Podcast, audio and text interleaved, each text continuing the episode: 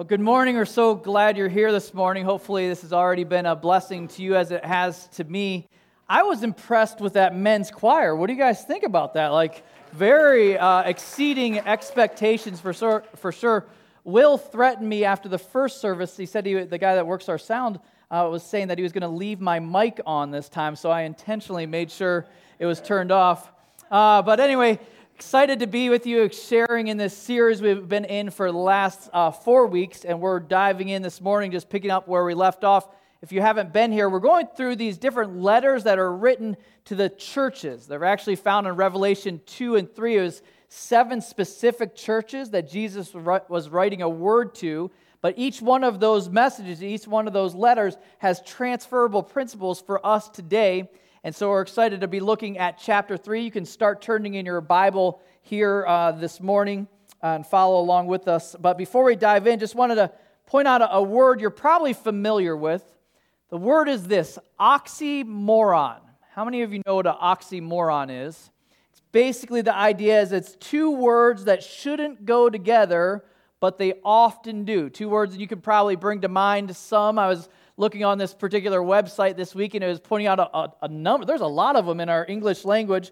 I'll share a couple with you and see you could probably add to the list. Jumbo shrimp. Absolutely unsure.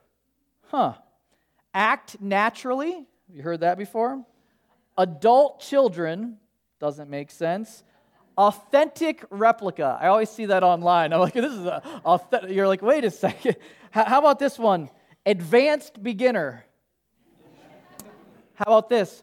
Good casserole. Ag- agree to disagree. Freezer burn. Alone together. We're going to be alone together in this. What? Among the first. Think about that for a second. Among the first. Hmm. Or how about this? Pretty ugly. Wait a second. How, like, uh, not, not usually associated together. Uh, our, our, world, our, our language is full of those that when you actually stop and think about it, you're like, wait, that shouldn't be. But I would propose the one that's the ultimate out of any list, any possibility, is this on the screen dead church. Doesn't make sense. It, it, shouldn't make sense to us. Dead and church should not be associated. If you think about it, church should be the most alive, dynamic, joy filled place on the planet with people that have purpose, a future, a hope. It shouldn't be associated dead and church. But unfortunately, in this, this word that we have for this church in Sardis that we'll talk about in a second, that is the conclusion about who they are. Pretty convicting passage as it already got silent in here, uh, but, but a pretty convicting passage as we start to look at it. I, I, as I was wrestling through it, I was like, man, you have to come up with a couple questions. I think the appropriate questions is one, how do you prevent becoming a dead church? I don't know if there's anybody here that's interested in being a part of a dead church. I, am not. Uh, the second question is, can a dead church come back to life? Can a dead church come back to life? Two questions that I'm excited because Jesus addresses those specifically and how a dead church comes back to life, how we prevent that. Because unfortunately, sadly, that church, that, those two words, even though we might not like them, we don't have to look very far to find them. You see churches all around us, morgues with a steeple, congregations of corpses, and pastors that have graduated from cemetery. You see, it's a reality in our world, and you don't have to look very far, unfortunately. This morning, we're going to look at Jesus gives some specific antidotes on how to turn that bus around. Let me pray for us as a church. God, thank you for this word this morning. Excited to dive in. Thankful that you're not content leaving us where we're at, that you call us out. My prayer, God, is that we would personalize this message, that we would not just ask the question, of how do you prevent this as a church becoming dead, that we'd ask the question, how do I prevent myself from dying spiritually?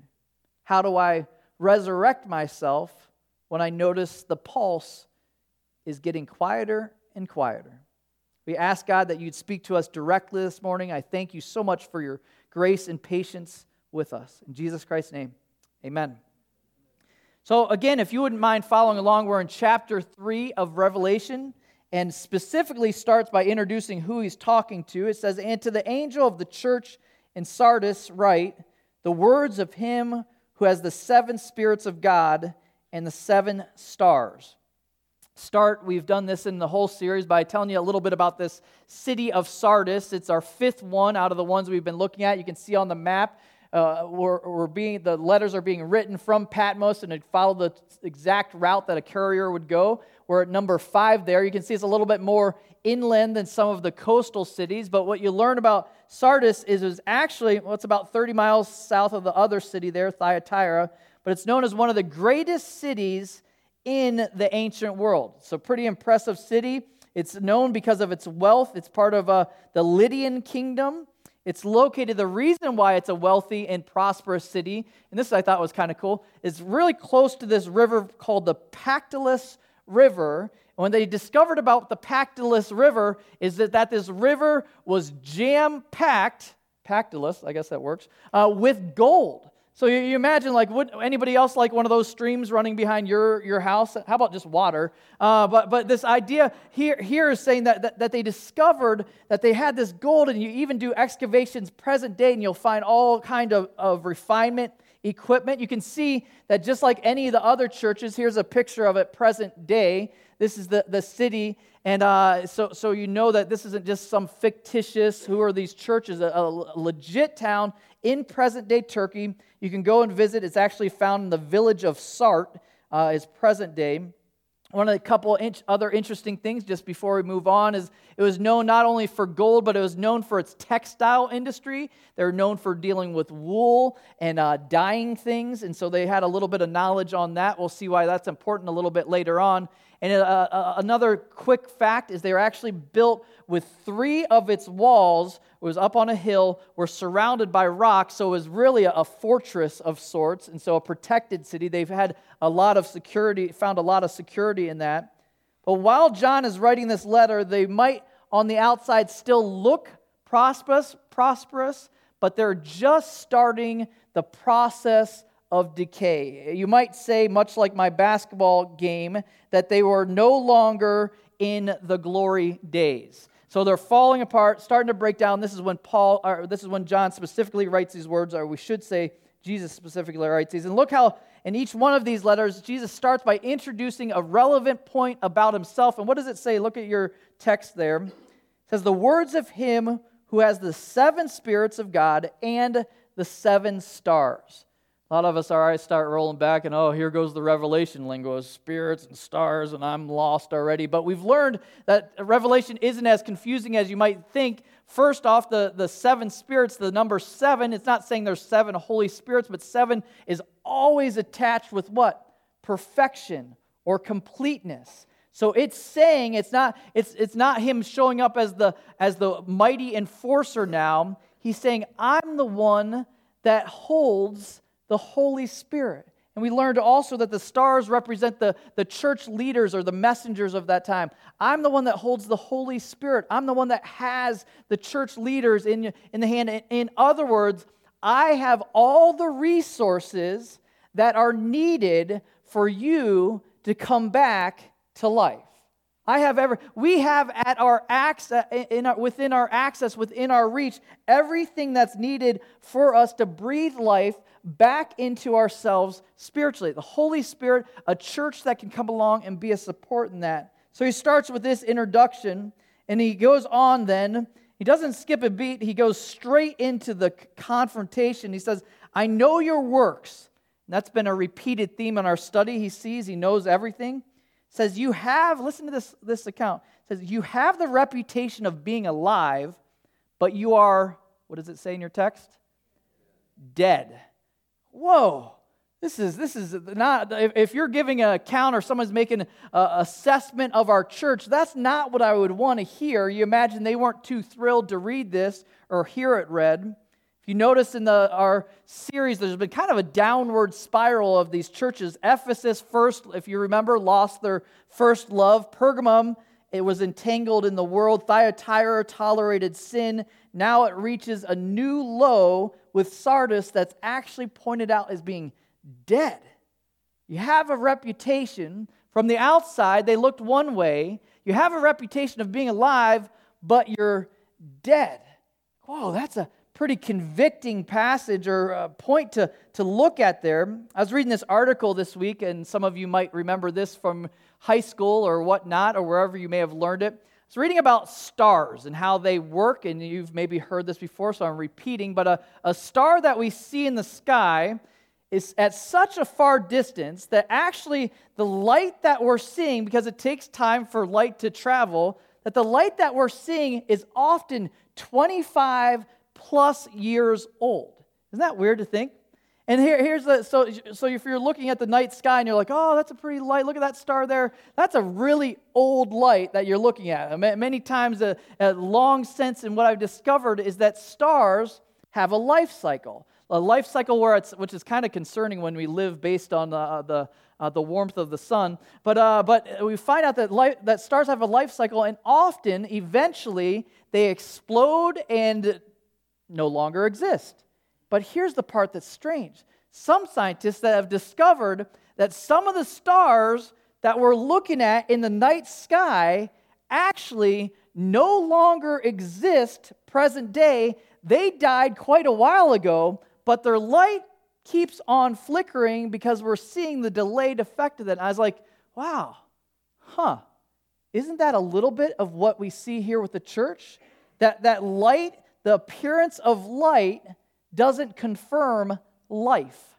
The appearance of light doesn't confirm life. Just because from the outside you still have a nice twinkle to us doesn't mean when under the microscope of Jesus' inspection that we're still seen as alive. That's the scary part is that there can be such a, a gap between what our assessment is of the church and what Jesus' assessment and here's the thing that's always hard with any of this when he's talking about the church, as I already mentioned, to start to personalize that ourselves and ask the question Am I a twinkle that appears bright, but on the truth, on the inside, between me and Jesus, man, I'm dead. I'm dead. There, there, there's no real glimpse of life behind the scenes. And my, my inner man, my inner person, it, it, it might flicker all right to the, the audience, those around us, but the truth is, and there's nothing really there. There's no substance, there's no relationship. Is there actually a relationship with the Lord? Do we talk to each other? Do I read his letter to me? Do I notice the things he does? Do I say thanks for his many gifts? Do I seek his direction? All the signs that there should be life in a relationship, ask that question do they exist between me and God? I think this was probably intended to be one of those one of those shake you and wake you kind of a messages. Like when he's writing this, I, I think he, he, he had some intention to stir the pot a little bit. And what I would find, find some encouragement is, is that he wouldn't bring it up without some kind of suggestion on how to come back. The thing that's awesome to this, and you guys are all looking at me kind of gloomy right now, as, a, as appropriate, but the awesome thing is in verse 2, he starts to paint this picture, and it's awesome because it's not just my idea of how to get back, how to come back from the dead.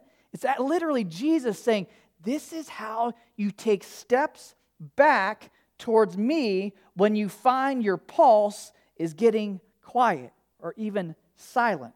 Let's take a look. What does it say in the text? I'm not, I'm not making these up. First thing, he says, Wake up and strengthen what remains and is about to die.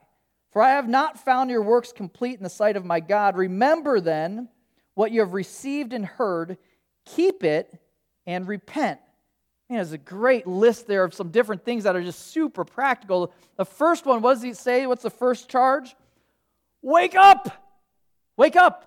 That's the first. Somebody was like, whoa, whoa, what? what? Is it lunchtime? Uh, but, but the idea here, wake up, wake up is, is the idea that, man, the, somebody that's sleeping, what's true about them? That they're unconcerned, they're apathetic, they're non responsive. When Chase uh, was a little bit younger, it was kind of funny to, not funny, but interesting, is he'd do the sleepwalking thing, man. We'd be in the out watching TV in the evening. Anybody have a kid that does the sleepwalking thing? Kind of freaks you out. He comes out there and he looks like he's awake, you know, but he's got a glaze going on. He's kind of wandering around. You're like, Chase, where you going, buddy? Uh, he's just kind of wandering. And at one, one point, I was like, we, it happened quite a bit. And I was like, honey, I got the best idea. So this is, this is bad. You guys are going to get glimpses into bad parenting here. And so, so I said, you know, I bet, I bet we'll, we'll wake him up. We'll just have him step in the shower, kind of walk him over there and turn on the cold water. True story. I know I'm a bad dad. Well, well so, so, uh, so the, the, cold water hits him. He's like, whoa, what's going on? Like he was awake then. You know, uh, it, was, it was effective. And, and here I, I, was thinking a, a, little bit of this. What was, was Jesus saying, Man, I, I recognize that, man, you guys are sleeping. And he, he's saying, You need some cold water poured on you. You need to be shaken up. The, the, the, the thing is, is the, the fact that it must have been kind of scary to think of them like they're, they're non responsive, they're, they're not doing anything. What I like is the second part of that wake up idea. We won't spend as long on the other ones, but wake up can also be translated keep alert. Keep alert.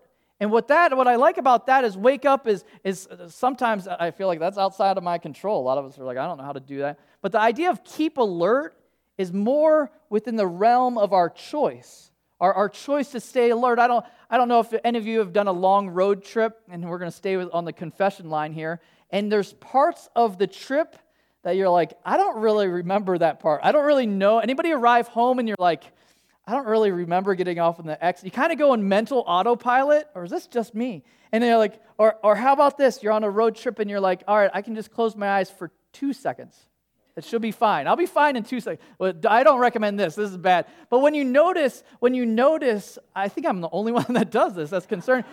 But what I, I notice is what I do is you start taking like drastic measures to, I got to wake myself up. What are some of the things you guys do? Think of them. Like you turn down the window, get a cold. I, am slapping myself, and wow, that was harder than meant. Uh, but you're, you're, you're taking your Sprite, you dipping your hand, spraying yourself with it, and you're like, like anything that you can do to, to make yourself wake up because you're like, man, because I know if I don't wake up, what's going to happen?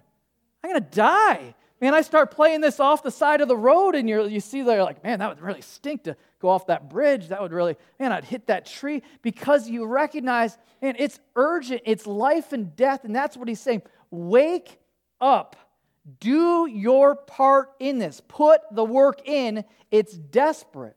Wake up. What does he say next? He says to strengthen.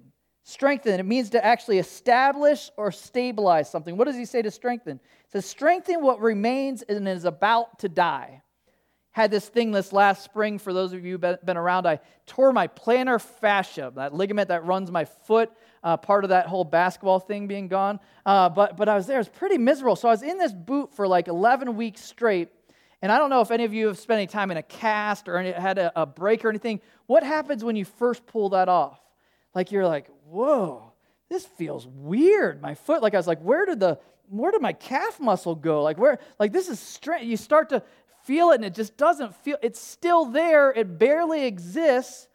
But what has to happen? You have to start kind of easing back into activity. You start doing some exercise. Before you know it, you're like, all right, it's, uh, it's doing all right. I can run the bases after the two home runs I hit yesterday. But who's keeping track? Uh, but but here, here's, the, here's the idea is it starts to come back when you put some effort into it. He's like, strengthen. Make the, it's about dead, but there's still a little bit of hope. Put the work in, strengthen.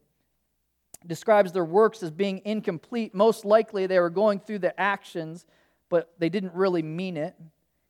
He suggests one other thing. This is the, the important piece the remember part remember is a, a, huge deal in the life of a believer. So we're naturally pretty forgetful people. I have the best intentions. Anybody have great intentions with names? You're like, oh man. So I, I've been at, going to this particular gym and just hoping to kind of reach out to some of the folks there. And I, I, I meet them and then I see them again. I was like, oh, what's the name? So I started doing this. Maybe you guys have done this before. I ha- have this little notes thing in my phone, and I, I, put little cheat messages. I get put the name, little mini description, then I'm like, bam, locked in. Anybody else do this? And uh, okay, glad I'm, I'm not the only forgetful person. So I, I look to that often. I see them coming up, and I'm glancing on the phone. I'm like, oh yeah, that's uh, that's this person. And uh, and you see that, and you see that, and you're like, man, isn't that the same thing for us spiritually? There's, you, you put the behind the scenes, you start to do things to help you remember. We're at this men's retreat and they're talking about how important journaling is. And you're like, oh, that's, That's kind of writing it down so you remember what God's done. And what does it suggest that we remember? What's the text say there? It says, Remember then what you received and heard what you received and heard. At that point in that stage in the game, most of the New Testament's done. They've received all kinds of Old Testaments already out there. They have they've been given a lot of great information. They he says, make sure you remember those things, reflect on them. I was looking a little bit deeper on that and thinking about this might be, I think initially the intent was just remember all the God's word and the things that have been spoken to him. But I was thinking taking that even a step deeper what's included in the what you have received category. And that verse, 1 Corinthians 4 7 says this What do you have that you have not received? What do you have that you have not received? For us, an exercise is just, man, taking time to remember anything you have is because it was given to you. There's nothing that's like we have this idea that you kind of have this God piece and then us independent. No, no, that's not how it works anything you have, what do you have that you haven't received? Your health? The last breath you just took? What sustains that? What gives that? The, the job that you have, the, the stuff that you've accumulated, the anything you, your kids, what do you have that you didn't re, that you didn't receive? I think it's just healthy for us and believers to stir the pot and stir the, the spiritual temperature, just taking time to remember all the things that have been given to us, right? Another challenge for us. But then he takes it the next step. He says, Remember it, but then look at those words. They can get lost in the text there. Remember what you've received and heard. And then he says, Keep it. Keep it. So basically, don't just allow it to pile up on this mile high pile of information. There's an action piece expected. We shouldn't just know the things of God, we should live the things of God. Keep it. Take what you know and actually apply it to your life.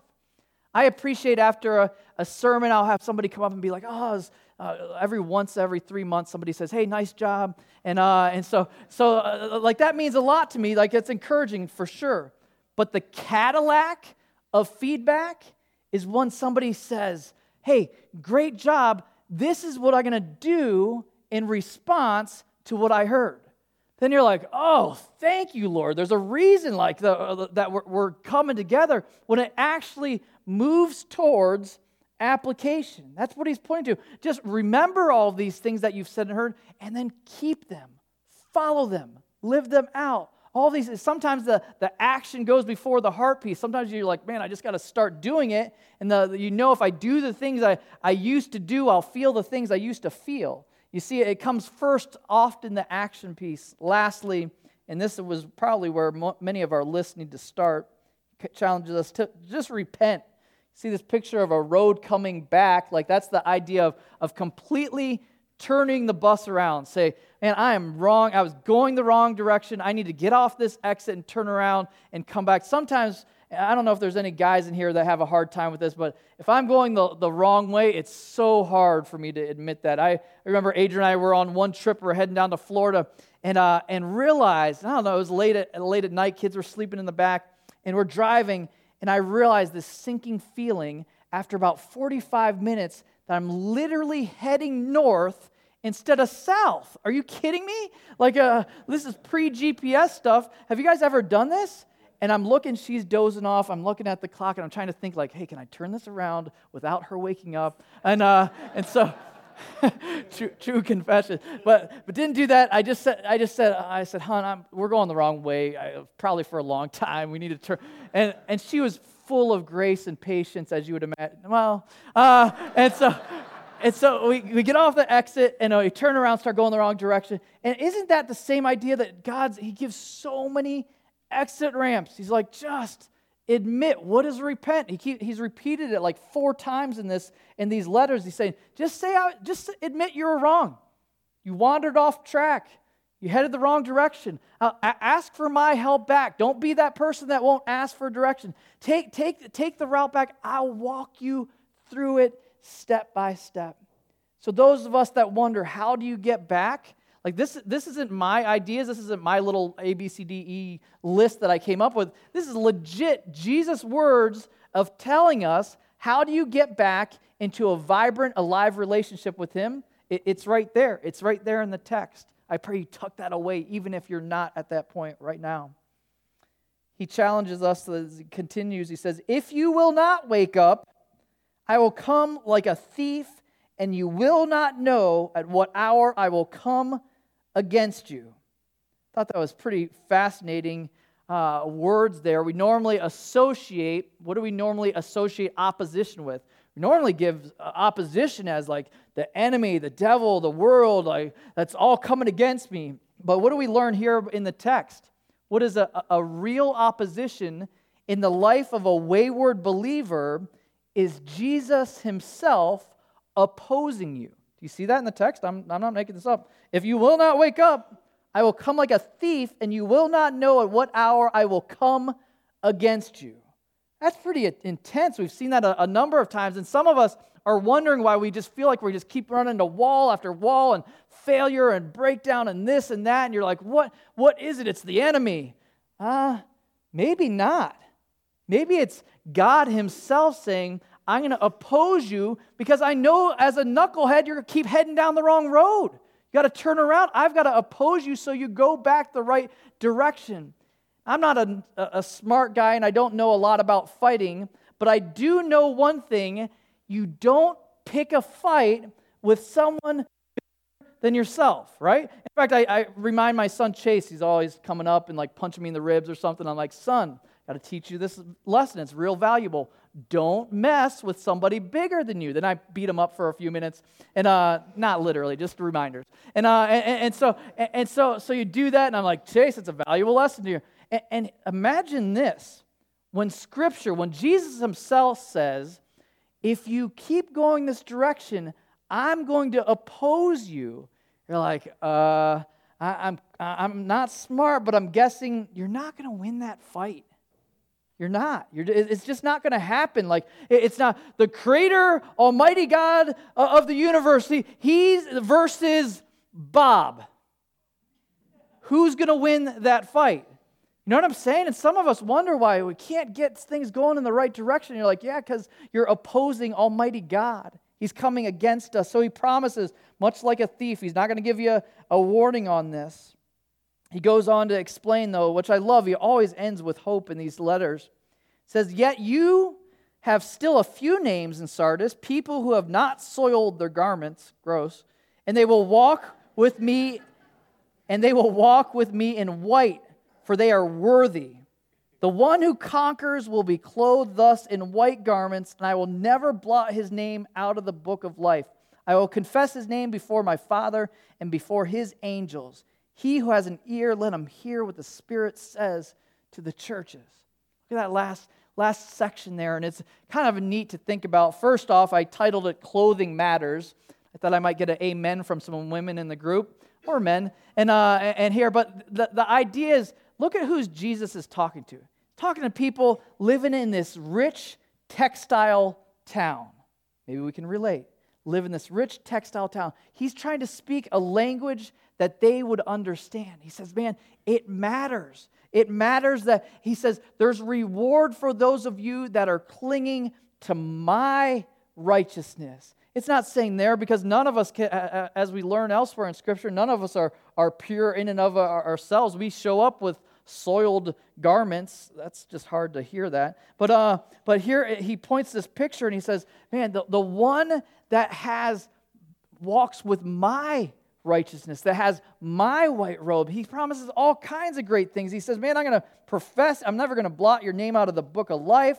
I'm going to confess you before the, the Father and the angels. Man, have an ear and have and listen up. And so the question that I want to conclude with this morning is this What am I wearing? What am I wearing?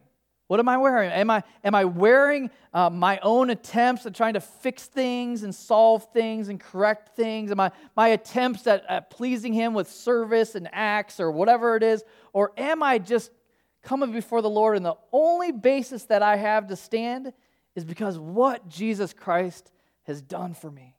That's what I'm wearing. That's, that's what I'm clinging to. And he makes this invitation to come back. He says, I, I want you. I want to walk with you. I want relationship. I want to confess you before the Father. I want to, I'll never blot you out of the book. You're in. But if we don't get the piece of what we're wearing right, man, it's, it's not going to go well for us. We're, it's not going to end well for us. So I want to end with this, and it's kind of cool. It's baptism uh, Sunday. We have 20 people getting baptized down in the ocean a little, a little bit from now. I was talking to Nancy, who's been here for a really long time. And she's like, I don't remember ever having, we've never had 20 people get baptized. It's pretty cool seeing that. But I was thinking about that. I was like, man, there's got to be somebody or potentially somebody in here that's never, ever, if they're honest with yourself, you're talking about, yeah, your, your walk with the Lord faded. There's got to be somebody in this room that, if you're honest, you've never started a relationship with God.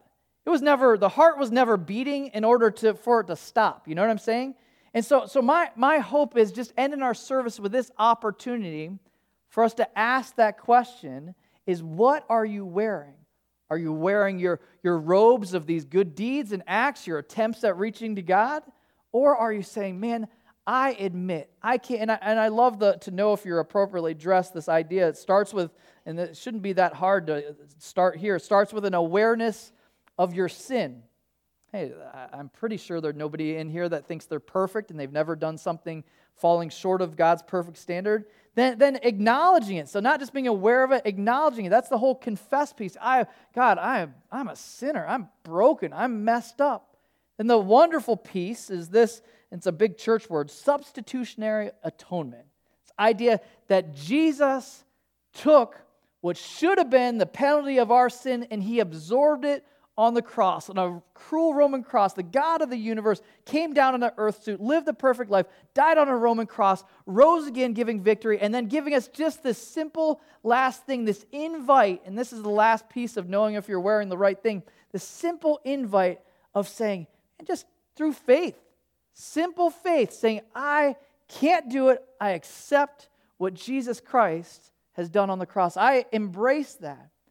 It's fun. Uh, this week, I had a lot of different interviews with the folks being baptized, just hearing their stories and their testimonies and walking through that. A couple of them uh, had to be by phone because we couldn't connect in person. I remember talking, though, to this, this one girl, I think she's about 11, just hearing her story, and she was telling the story. She's like, Yeah, I, was at Camp ABF last year, and she says, And then you explained, like, the fact that uh, that we are all sinners, falling short of God's standard. And then it was then I said, I'm in. I, I trust what Jesus did on the, the cross. I'm embracing that. And she, I was like, man, it's cool just thinking of a eternity redirected for a nine year old or 11 year old, I think she is now.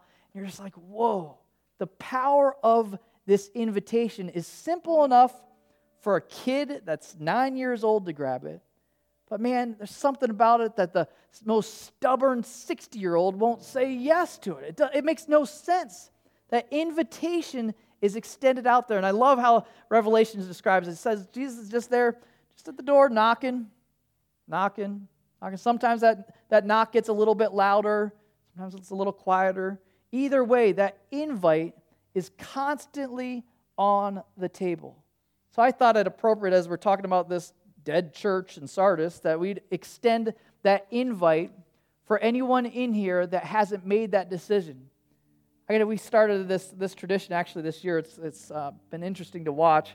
Uh, but the idea is this we, without heads bowed or eyes closed, you hear that a lot of churches bow your heads, close your eyes.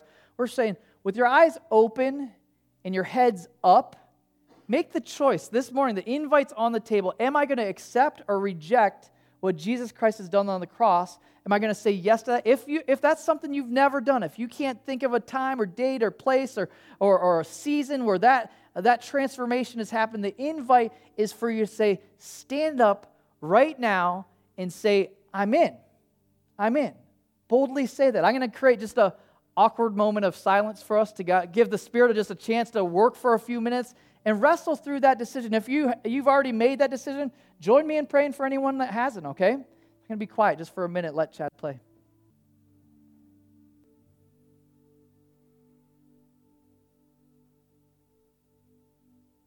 I just wonder if there's somebody in this room that, man, their heart's racing right now. They're, they're saying, oh, there's such a tug. And my question for you is like, man, why are you not saying yes to it? The God of the universe, who we were separated from because of our sin, came down, entered in, lived a perfect life, absorbed all the wrath that we were supposed to take on the cross. And then he said, Man, just embrace what I've done. Just say yes to that invitation. My question is, why wouldn't you say yes to that? Give another 30 seconds. The response would just stand up and say, All right, I'm in. I accept that free gift.